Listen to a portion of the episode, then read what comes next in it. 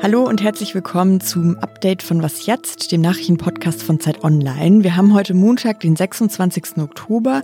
Ich hoffe, Sie sind gut in diese Woche gestartet. Ich bin Susanne Hangert. Der Redaktionsschluss für diesen Podcast ist um 16 Uhr und wir sprechen heute über das Ergebnis des Referendums in Chile und über den Tod von Thomas Oppermann.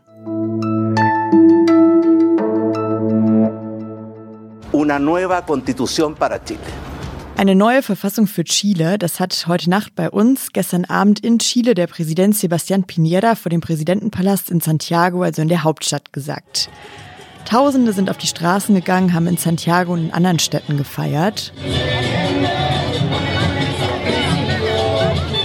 Und gefeiert haben sie, weil Chile gestern abgestimmt hat. Es gab ein Referendum, ob das Land eine neue Verfassung bekommen soll. Und bei diesem Referendum hat sich eine große Mehrheit dafür ausgesprochen. Zwei Drittel der Menschen, die abgestimmt haben, wollen eine neue Verfassung. Nur etwas mehr als 20 Prozent waren dagegen. Hoy ha triunfado la ciudadanía y la democracia. Heute haben Staatsbürgerschaft und Demokratie gesiegt, sagte Piñera gestern Abend. Die Verfassung, die bisher in Chile gilt, die kommt noch aus der Zeit der Militärdiktatur von Augusto Pinochet. Seit 1980 gilt sie und wurde auch 1990 beibehalten, als die Militärdiktatur zu Ende ging. Das Referendum war quasi die Lösung, nachdem es im letzten Jahr viele Demonstrationen in Chile gab, über Wochen. Vielleicht sind Ihnen die Bilder davon auch im Kopf geblieben, wie brutal die Polizei damals gegen Demonstrierende vorgegangen ist. Einige sind tatsächlich deshalb blind geworden und auch Tote gab es bei den Demonstrationen. Damals ging es vor allem um soziale Ungleichheit, die in Chile ziemlich hoch ist, also unter anderem Ungleichheit bei Renten, im Bildungssystem oder auch in der Gesundheitsversorgung. Und die Leute, die damals demonstriert haben, sagen, die Ursachen dafür liegen eben auch in der chilenischen Verfassung. Viele Chilenen kritisieren eben diesen autoritären Ursprung ihrer Verfassung, vor allem, dass der Zentralregierung damit so viel Macht eingeräumt wird und die Bürgerinnen nur wenig Einflussmöglichkeiten haben.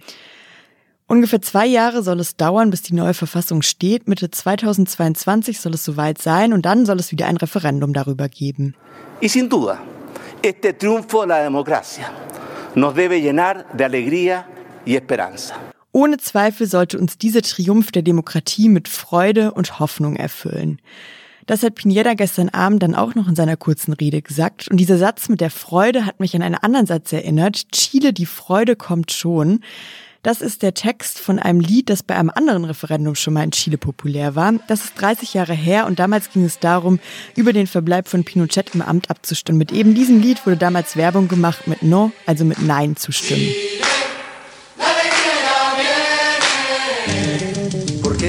Lo que diga, yo soy libre de pensar, porque siento que es la hora de ganar la libertad. Heute Morgen gab es eine traurige Nachricht, die vor allem das politische Berlin getroffen hat. Der SPD-Politiker Thomas Oppermann ist tot. Insgesamt 30 Jahre war der Jurist Abgeordneter, erst im Niedersächsischen Landtag und dann im Bundestag. Dort war er von 2013 bis 2017 vier Jahre Fraktionsvorsitzender der SPD und in den letzten Jahren dann Vizepräsident des Bundestags.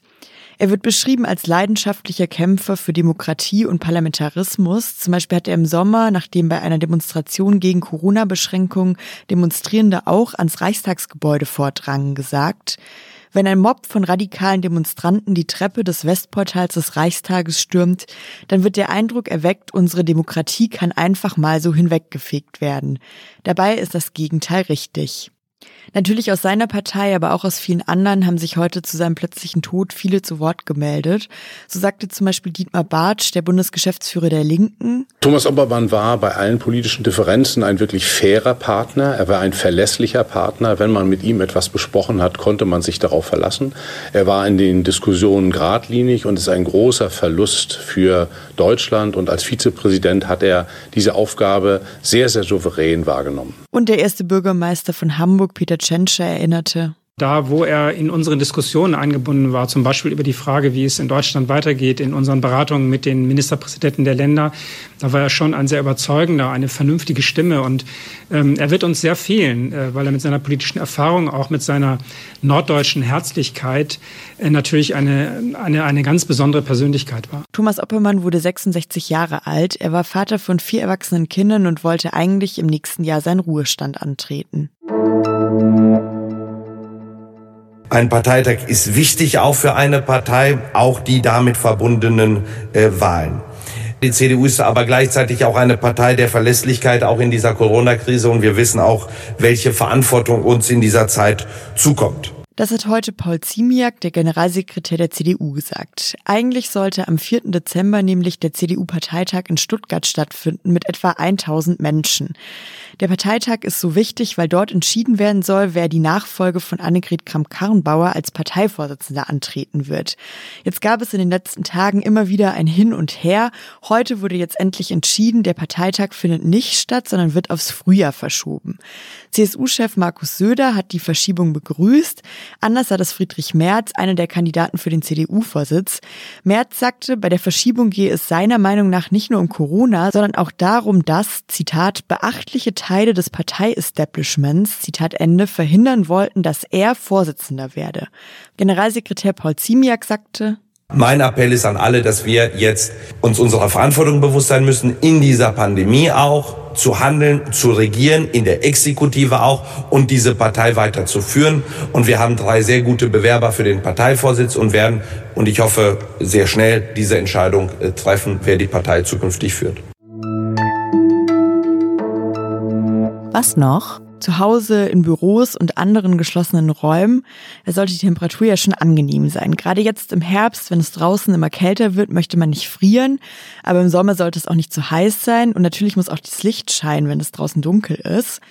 All das frisst ganz schön viel Strom und verpestet auch ganz schön doll die Umwelt. Laut dem World Green Building Council sind 28 Prozent des weltweiten CO2-Ausstoßes, also mehr als ein Viertel, eben auf Temperatur und Licht in Gebäuden zurückzuführen. Also muss man natürlich auch dafür dringend umweltfreundliche Alternativen suchen, unter anderem eben auch für Klimaanlagen, die ja ganz schöne Stromfresser sind. Forscher in den USA haben da jetzt vielleicht eine weitere Lösung gefunden. Und zwar haben die eine Wandfarbe entwickelt, die kühlt. Diese Farbe ist weiß und damit können Häuser von außen gestrichen werden. Die Forscher haben das untersucht, auch unter stärkster Sonneneinstrahlung, also um die Mittagszeit rum. Und auch da noch wurde in den Räumen, die im Außen mit dieser Farbe gestrichen waren, 1,7 Grad Celsius immerhin weniger als in der Umgebung gemessen. Nachts war der Effekt sogar noch stärker. Dann wurden in den Räumen, die außen mit dieser kühlenden Wandfarbe gestrichen sind, sogar 10 Grad Celsius weniger gemessen. Bis wir alle unsere Häuser mit dieser kühlenden Farbe streichen können, wird es noch dauern, wahrscheinlich auch deutlich länger als bis zum nächsten mega heißen Sommer. Aber die ForscherInnen haben zumindest schon mal ein Patent dafür eingereicht. Und das ist ja wirklich eine gute Nachricht. Das war das Update für heute. Sie können uns gerne eine E-Mail schicken an wasjetzt.zeit.de. Ich bin Susanne Hangard und wünsche Ihnen noch einen schönen Montagabend.